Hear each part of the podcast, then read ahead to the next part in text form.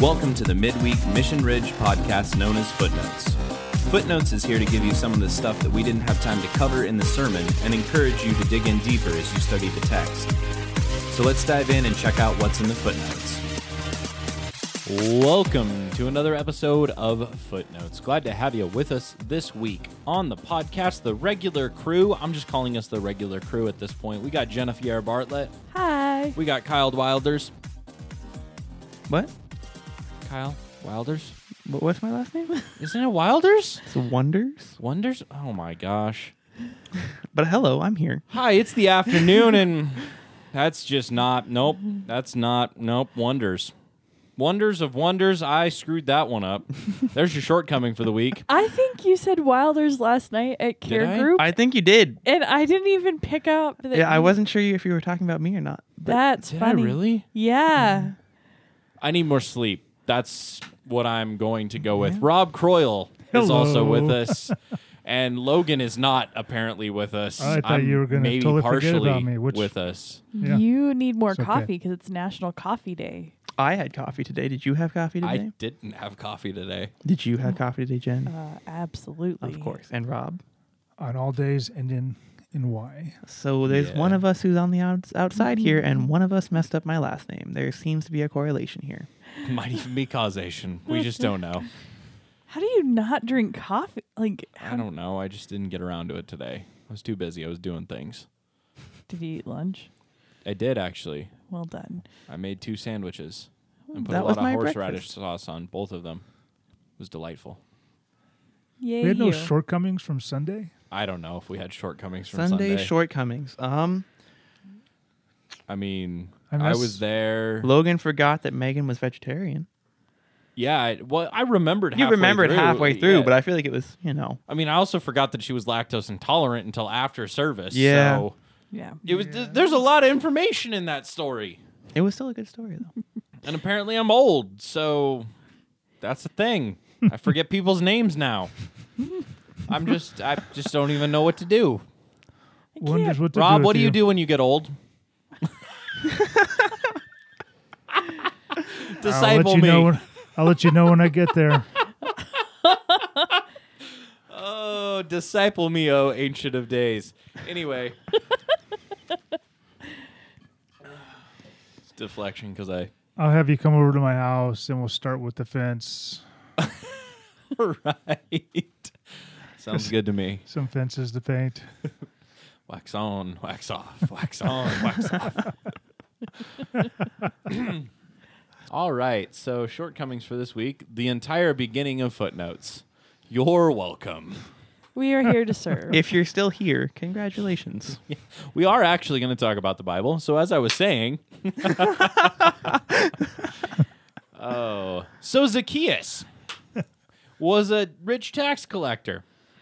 Um, yeah, that's a thing, and uh, pretty good, uh, pretty solid sermon. I felt like yeah. it, it felt like I I don't know it. It was odd for me. I didn't have a lot of notes. I, I noticed. I, I told this to Rob yesterday. It was a lot of times I feel like I'm giving a lecture when I'm sermoning, sermonizing. I don't Preaching? know what preaching. That That is sermoning. Yes. I like sermoning. That's much better. Sermon. Uh, when I'm sermoning. So uh, we'll see how many times I can say that. Run hard. Run hard with that. Yeah. Yikes. Run hard. Mom. anyway, it's probably just because my dad's a you know professor, and so in my mind, lecture that's just an, a natural go to. But with this one, because it was this is so, what you've heard. that's just what I've heard. So many, so many lectures. Oh. Uh, but because this one is uh, most of the sermon was the story of Megan. Personal anecdote. It was yeah, very exactly.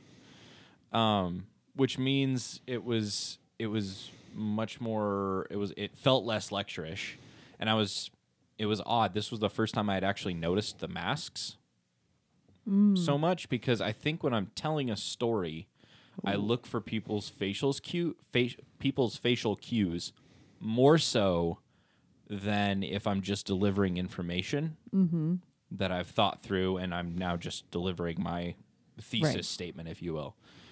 Uh, I don't know if either one of them is better or worse, but it was frustrating to me this was the first time that not seeing everybody's chipper faces was uh, overly frustrating. So that's a thing.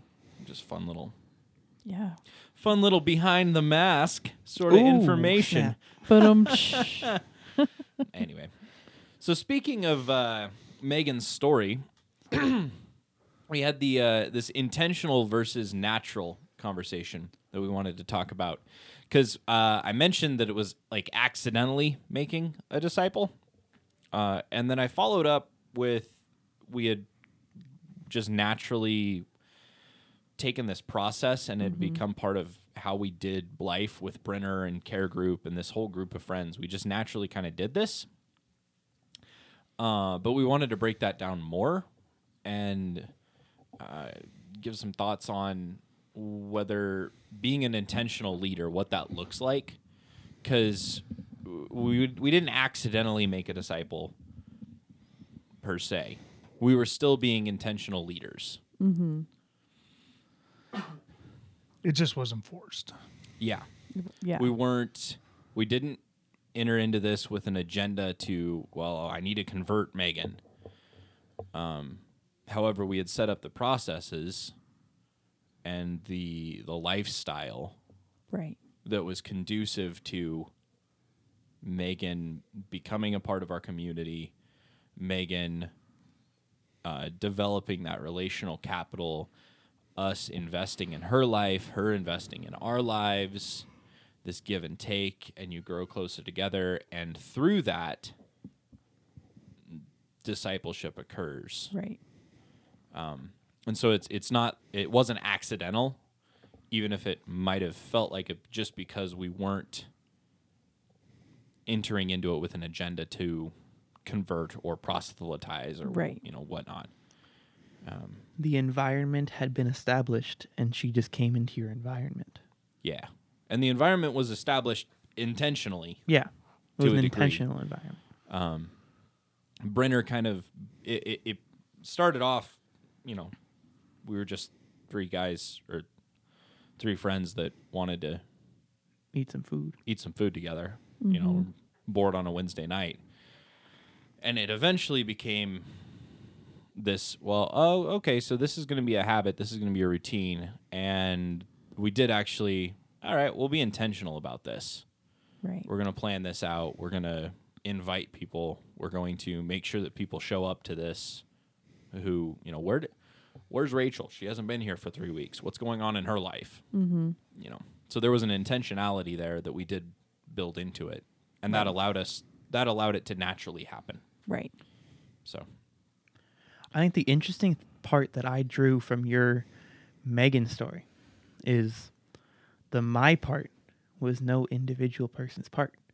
It was the collective part. And so I feel like you guys in establishing this environment of Brenner and of, you know, your what sounds like a pretty closely knit care group had kind of almost become one collective discipler in this situation. Like, yes, you all probably had your own specialties and you all impacted Megan differently, I'm sure. But as a body, you shared the responsibility of discipling Megan. yeah Yeah. Yeah, I would say that the uh, th- the whole is greater than the, than the parts, and so you you get this when you have that many people buying into the mission and vision, mm-hmm. having all those folks there that that bring their piece to the puzzle, um, you end up with a a greater effect than if it was just one person multiple times. You know, you, you could clone you clone Logan ten times over. That's not as as effective as ten people buying into that mission, but it, it does take individual. but it would be cool You'd get a lot done. man that's a, such a kick-ass team just eh. a fleet of logans okay, Stormtrooper Logan, calm That'd be down. so good oh, Stormtrooper Logan. TK42 awesome. There'd be so many Good. deer that'd be saved though, because That's just- that's that's true. I just the, the co- stormtrooper Logan shooting and missing. It's gonna be That's your not new. my problem. I hit what I aim at. I just can't find them. They're so sneaky. Help me find a deer. Drive up to my house any time of day. I can't almost shoot them one- in town. I, I checked. So we, you know, we- and we point people to get back to Kyle's Kyle's r- remark. You know, we point people to care group and life transforming group. Not that these are the only environments that uh, you could create to disciple somebody, Totally. but these are the, the environments that we have produced over and over and over again. And and I've seen other really effective environments typically based upon uh, the personality or the the Sure. giftedness or the unique personality of the person. And and they've been fantastic environments for people to be discipled. But but the care group and or the life transforming group once you buy into that and if you get the group of people to buy into that and you bring new folks in which is the key here uh now you have this discipleship Yep. environment that It's been prepped and primed, ready to go. Yeah.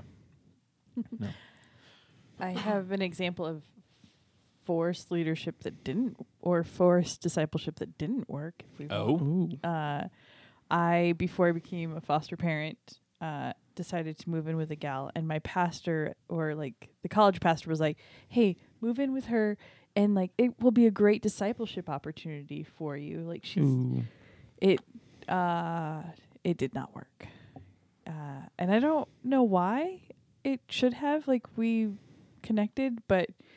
Anytime I was like, "Hey, let's get together and talk about this," she's like, "Oh, okay," and then would just disappear. So like their part wasn't Mm. there yet. So Their part is to show up. yeah, so it felt like the whole time it felt like this forced missed opportunity of like let's make this happen. Come on. This is why we're living together and Yeah. that did not work well. So Did she know that was why you were living together? Yes. Oh. Yeah. That's kind of an uncomfortable situation. it kind of was. oh look at the time look. it's disciple time. She spent a lot of time at her boyfriend's house. And Ah. they're married now and have a kid, and so it's fine. It did not work out as we expected, but yeah. So There you go. when you force it, it doesn't work sometimes. Well, and I, you know, I did point out there. I've got multiple stories of this to varying degrees of success or completion. Mm-hmm. Um, where sometimes their part does not line up, or other times I drop the ball on my part. That's happened too. Yeah. I'm like, oh, I missed that opportunity. Just didn't see it. Yeah. Um, so, yeah. Forced versus natural. Natural is much better. Mucho better. Cool. well, a little nerdery here for uh, the story of Zacchaeus. Um, so I mentioned I made I made the joke about uh, no one liking the tax man. Um, right? Imagine having adult problems. Okay, all of us that have paid taxes I've never done that, Oh. so There's so many jokes that could be made there. Uh, apropos to the times we live in. Nonetheless, oh leave None- the president out of this nonetheless, you know, some of us are just better at using the loopholes. What can we say? What can we say? So, tax collectors were not not popular in Jesus' day. I'm reading a, a little a little write up that this person has done on the the story of Zacchaeus, a bbc.co.uk. Ooh. Ooh. Ooh, that sounds Little very English official. flavor. Uh, commonly regarded as sinners, which you're like, why would they be regarded as sinners? Well, because they worked for the Romans. Uh, the occupying force in Palestine at the time, they collected taxes from people to give to the Romans and were, were regarded as traitors. You are working for the occupying government. Most people resented the Romans and did not want to pay taxes to them. Nobody likes paying taxes. Uh, tax collectors were not paid a wage. Interesting.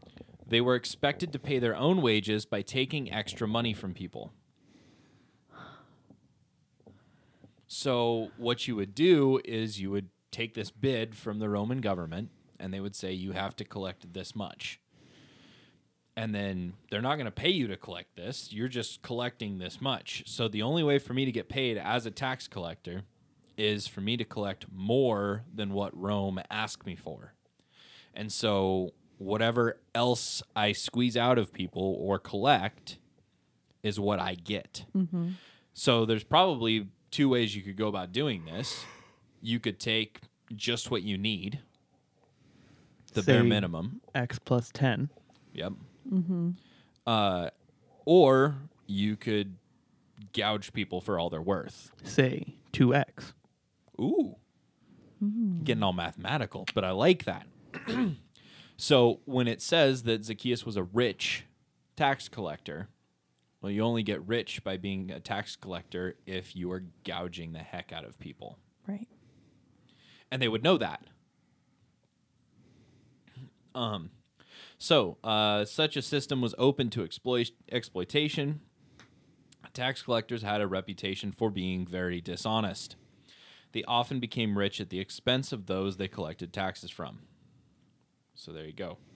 Uh, which then, when he makes this turnaround at the end of the story, uh, the Old Testament law, where he pays back this fourfold, uh, there's some reference there to some Old Testament laws about how you would uh, repay people for being dishonest. Mm-hmm. Which Rob, you had done a little poking around with. Yeah, let, let me add to what you just read there because uh, Sure. the Jewish encyclopedia.com, and this is from like 1906. Ooh, Just a Um, few and it's years available online there you go. at uh, jewishencyclopedia.com, but it was the encyclopedia in 1906. It says that um,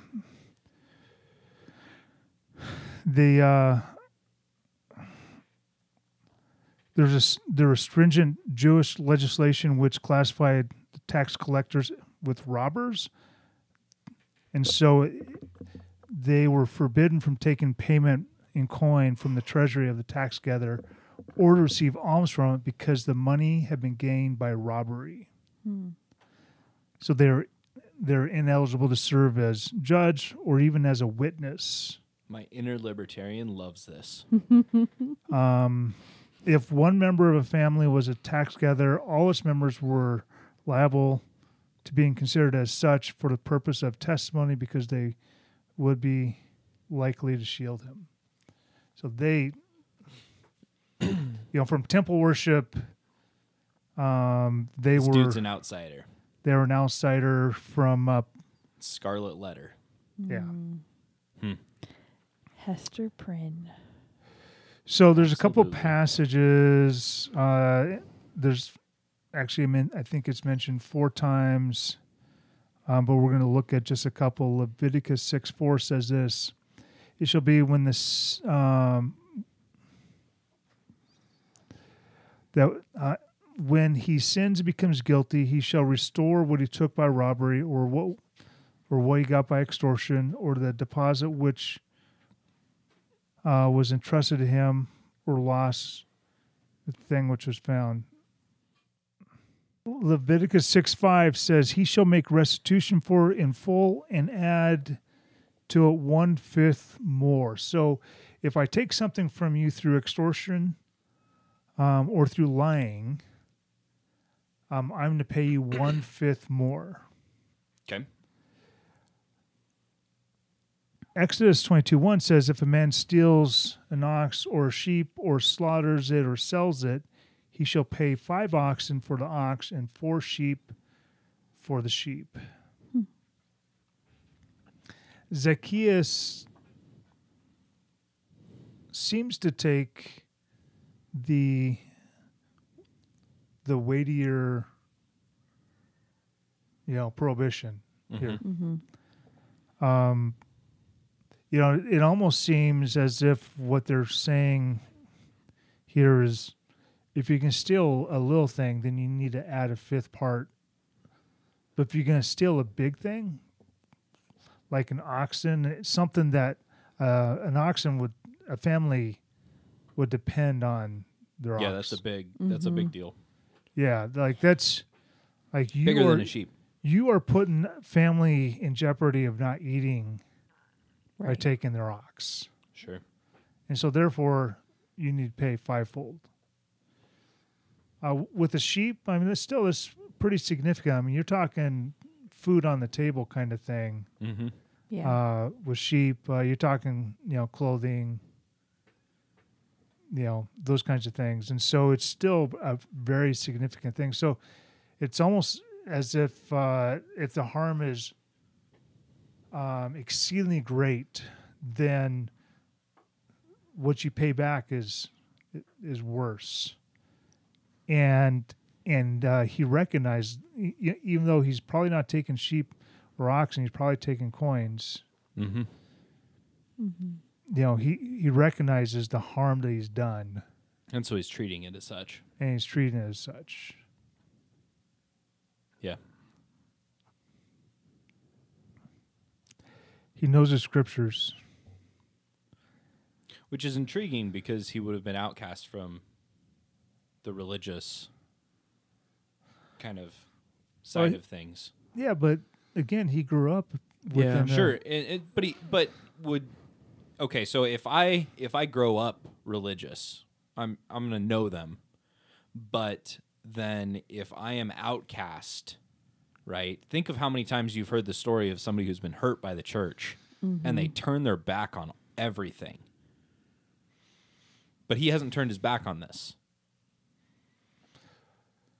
Like his Oh. immediate response is that I'm now going to No, come right back to I'm gonna well, but I'm gonna come right back to this, and on top of what I'm gonna give to the poor, I'm also going to do this. Versus, I'm thinking of the stories when people get hurt by the church, and if they do come back, a lot of times there's hurt and baggage, right. right? And where they've been hurt, there's that wounding there, and so they don't necessarily go back. We don't go back to the same denomination, or we don't go back to the same this that. We have caveats, right? And there's this process. It seems like there's there's something like I see this in Zacchaeus' heart, this turnaround. There's not a lot of like he's definitely not holding it against them. Yeah, I think It seems like I think what you're describing though is the difference between at least what I'm picturing here is, is a difference between an organization that is unfaithful towards um, their calling, like a church, whether it's a denomination that or a church body that handles a situation poorly in a way that's not in line with with who they say they are. could be, Um, or it could just because be, I've seen plenty of people that walked away from the church. It was their own decision, Mhm.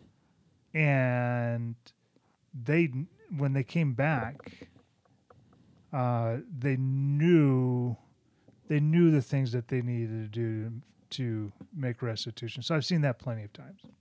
sure. See, but also with him, it wasn't his choice to leave. Like he would have been outcast.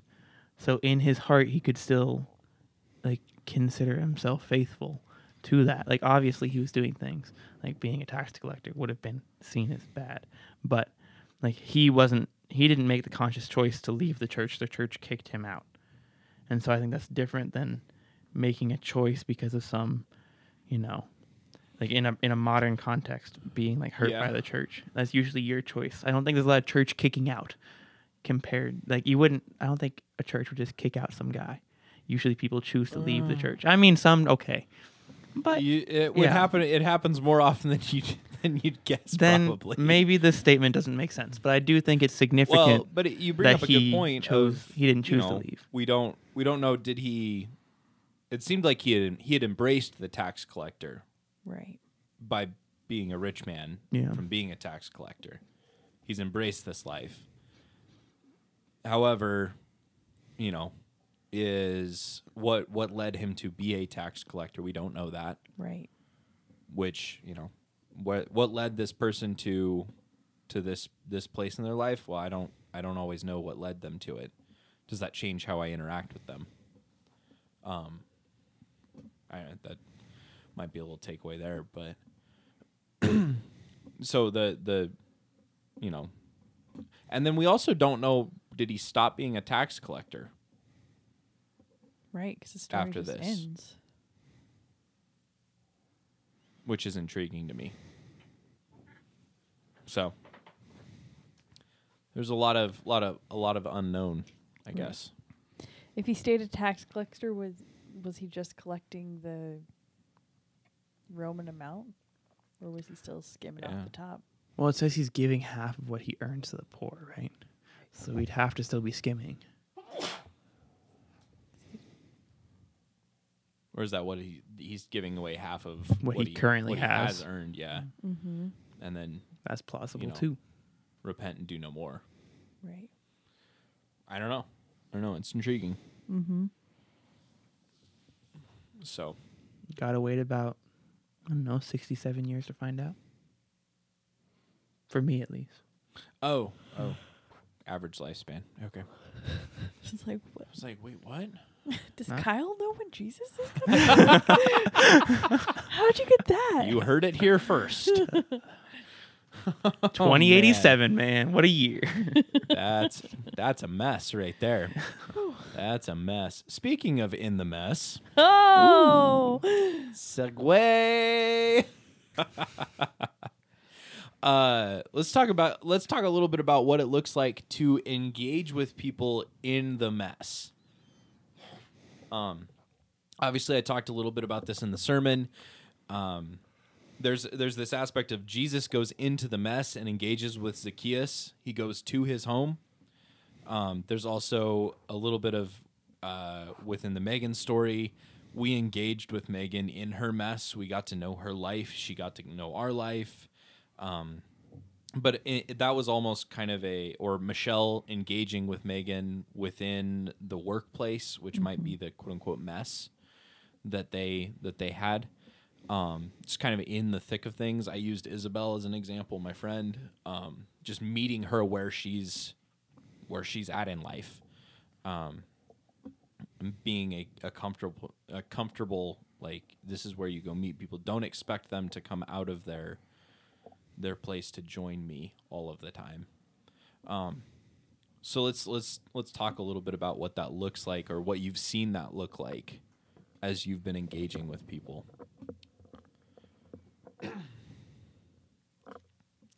Well, for me, the, this is mostly about just w- being willing to do life with people, uh, doing life at their house, doing, you know, serving within the community together, or, you know, I volunteer with the Redcoats of the Chamber of Commerce, and um, I did that on purpose because I, I realized about this time last year that I didn't know anybody in this town that wasn't part of the church world.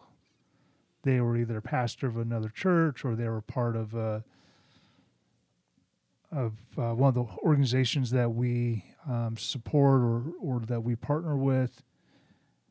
And so, you know, I get to talk to people about Jesus all the time, but that's because I get paid to, and they're part of my congregation or they're part of another another congregation. So we, you know, we could talk about those things all day long, but I just I realized I didn't know the larger community and and didn't really have an avenue for doing that. And so, you know, I serve alongside the Redcoats, and you know, um, our meetings sometimes are at bars.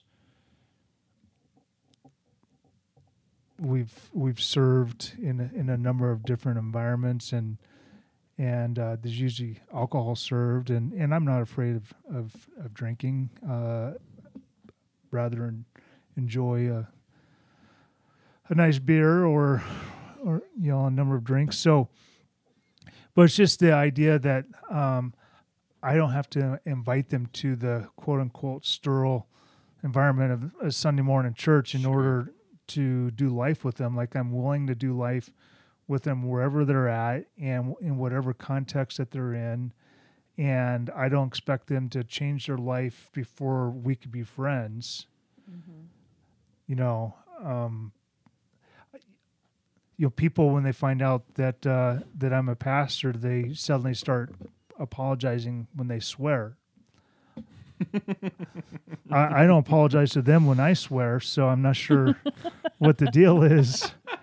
Um, but you know, that's just kind of the almost automatic response is like they start thinking in terms of all the conversations we've ever had. you know, Yep. ooh, what did I say in front of Rob? Um, but you know, with with my friends through the red coats, and and I've got you know probably you know a good dozen uh, friends out of that group now that you know when we see each other once a month or a couple times a month, it's like, hey, you know, we do some catching up. How are you kids doing? You know, those kinds of, and they've known all along that, that I'm a pastor and I'm just here to do life with you guys. And, and out of that, I've had some conversations start. In fact, uh, I got to sit down with a gal last week and she's like, Hey, I've got some questions about spirituality and what it all means. And, and so we, we had a chance to sit down and talk uh, again, that happened naturally. It wasn't forced. It was it was her idea. Mhm. Uh, you know, and when I get an opportunity, I just kind of remind people that I think about Jesus an awful lot, and He's changed my life, and uh, He's changed the course of my life, and those kinds of things. I I'll talk about those things. I'll say things, but I don't make it uncomfortable or um, it's not the only thing I talk about and uh, it's not the most common thing I talk about, but they know, they know where I stand, and and uh, and so, to me, that's that's about being willing to be in the mess. You don't. Maybe the best way to think about it is I'm not defining what the environment's like all the time. Mhm. I'm willing to join them in whatever environment they're in, whether it be their home, uh, their play, whatever. And Wherever it's at, sure. and and it doesn't have to be cleaned up in in order for me to enter in. Sure.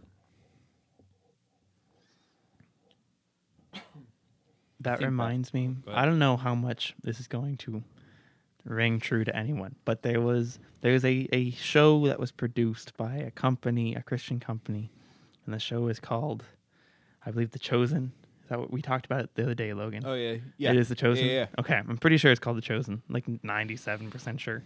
But in the first episode of this, sh- this show, um, they talk about Mary Magdalene and her being just completely consumed by the demons inside of her. And um, she spends a lot of time in a bar or in this really quote unquote bad side of town. And I think the show depicted it like this because it's not entirely biblical canon, but it's depicted like this because the Pharisees are seen as not going into this area because it's like a bad area, Mm-hmm. whereas Jesus goes in willingly. Sure. He meets her. He meets her where she is, and I think to model that like that's it's modeled throughout the bible not just in this story. He's consistently going and meeting where they are. And that's what rob was just saying. To meet where where they are is critical to have a, a successful discipling relationship because you're not going to get someone to come to church every sunday if you're not going out of your way to meet them you know? Like it's not going to just happen like that. It's not how it works. So. Mm-hmm. Yeah.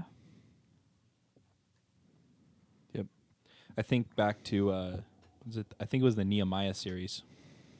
I remember talking about. Um, I think it was with Zerubbabel, where I talked about. The that's a mess. really fun name It is a fun name, old Zebabs. Mm-hmm. Um, about not not being afraid to engage with people in the mess because the I, there was the the Samaritans or the people from the Samaria that are coming in with this messy theology Right. that didn't have it all figured out and and they said no no no you can't have any part in what we're doing here um and and this is the exact opposite of what we see Jesus doing Yeah, in fact, Jesus that is going to engage with the Samaritans and directly yeah directly in uh, this week's story. So, Um, yeah, so the mess can either be uh, it could be lifestyle differences, it could be theological differences, uh, it could be um, It social, be with, economic. yeah, what what's going on in their life, medical, depression, like the mess could be a whole host of things. Right.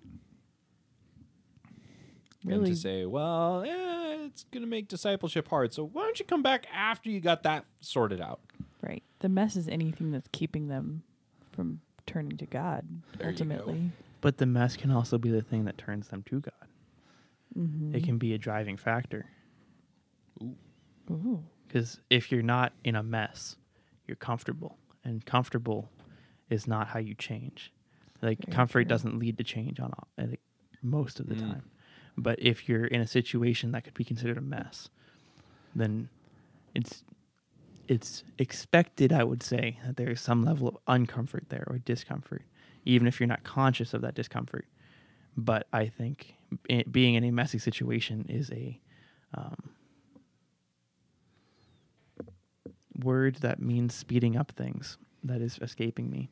But it, it, it speeds up the the idea of being able to change. It allows it puts you in a mindset that's more susceptible to change than a mindset of comfort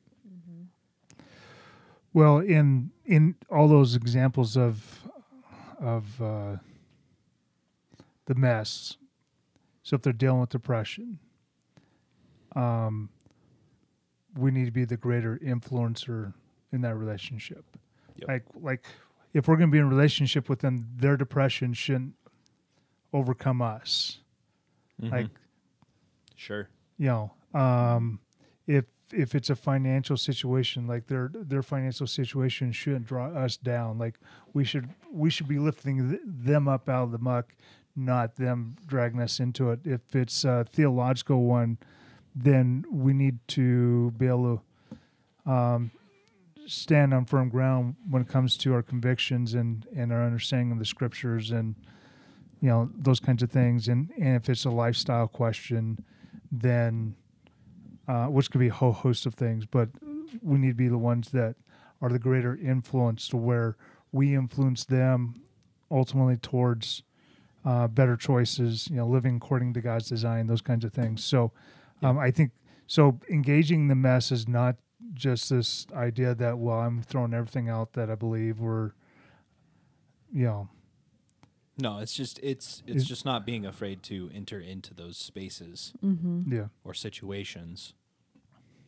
and letting that drive you away Yeah.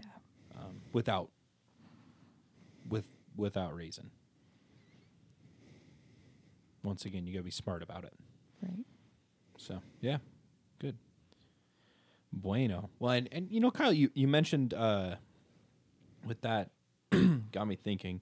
They might not be aware, mm-hmm.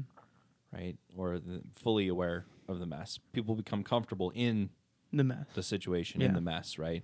And when we enter into that, it's it's very cliche, but we show them something different. Right. You could be the you could make them aware of, oh, I don't actually like where my life's at mm-hmm. Right, now. And and they're like all you need to do is be a positive influence in that situation. You just need to be there. yeah Right. It doesn't require any sort of apologetic shenanigans.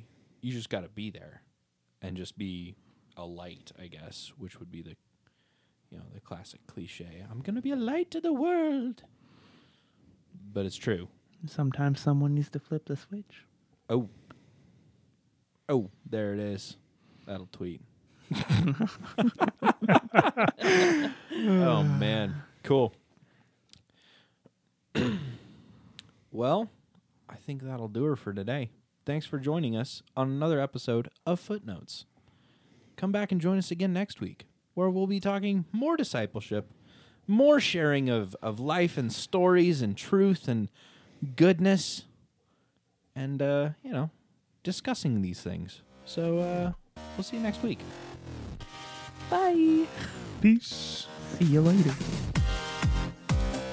You've been listening to Footnotes on the Mission Ridge Podcast.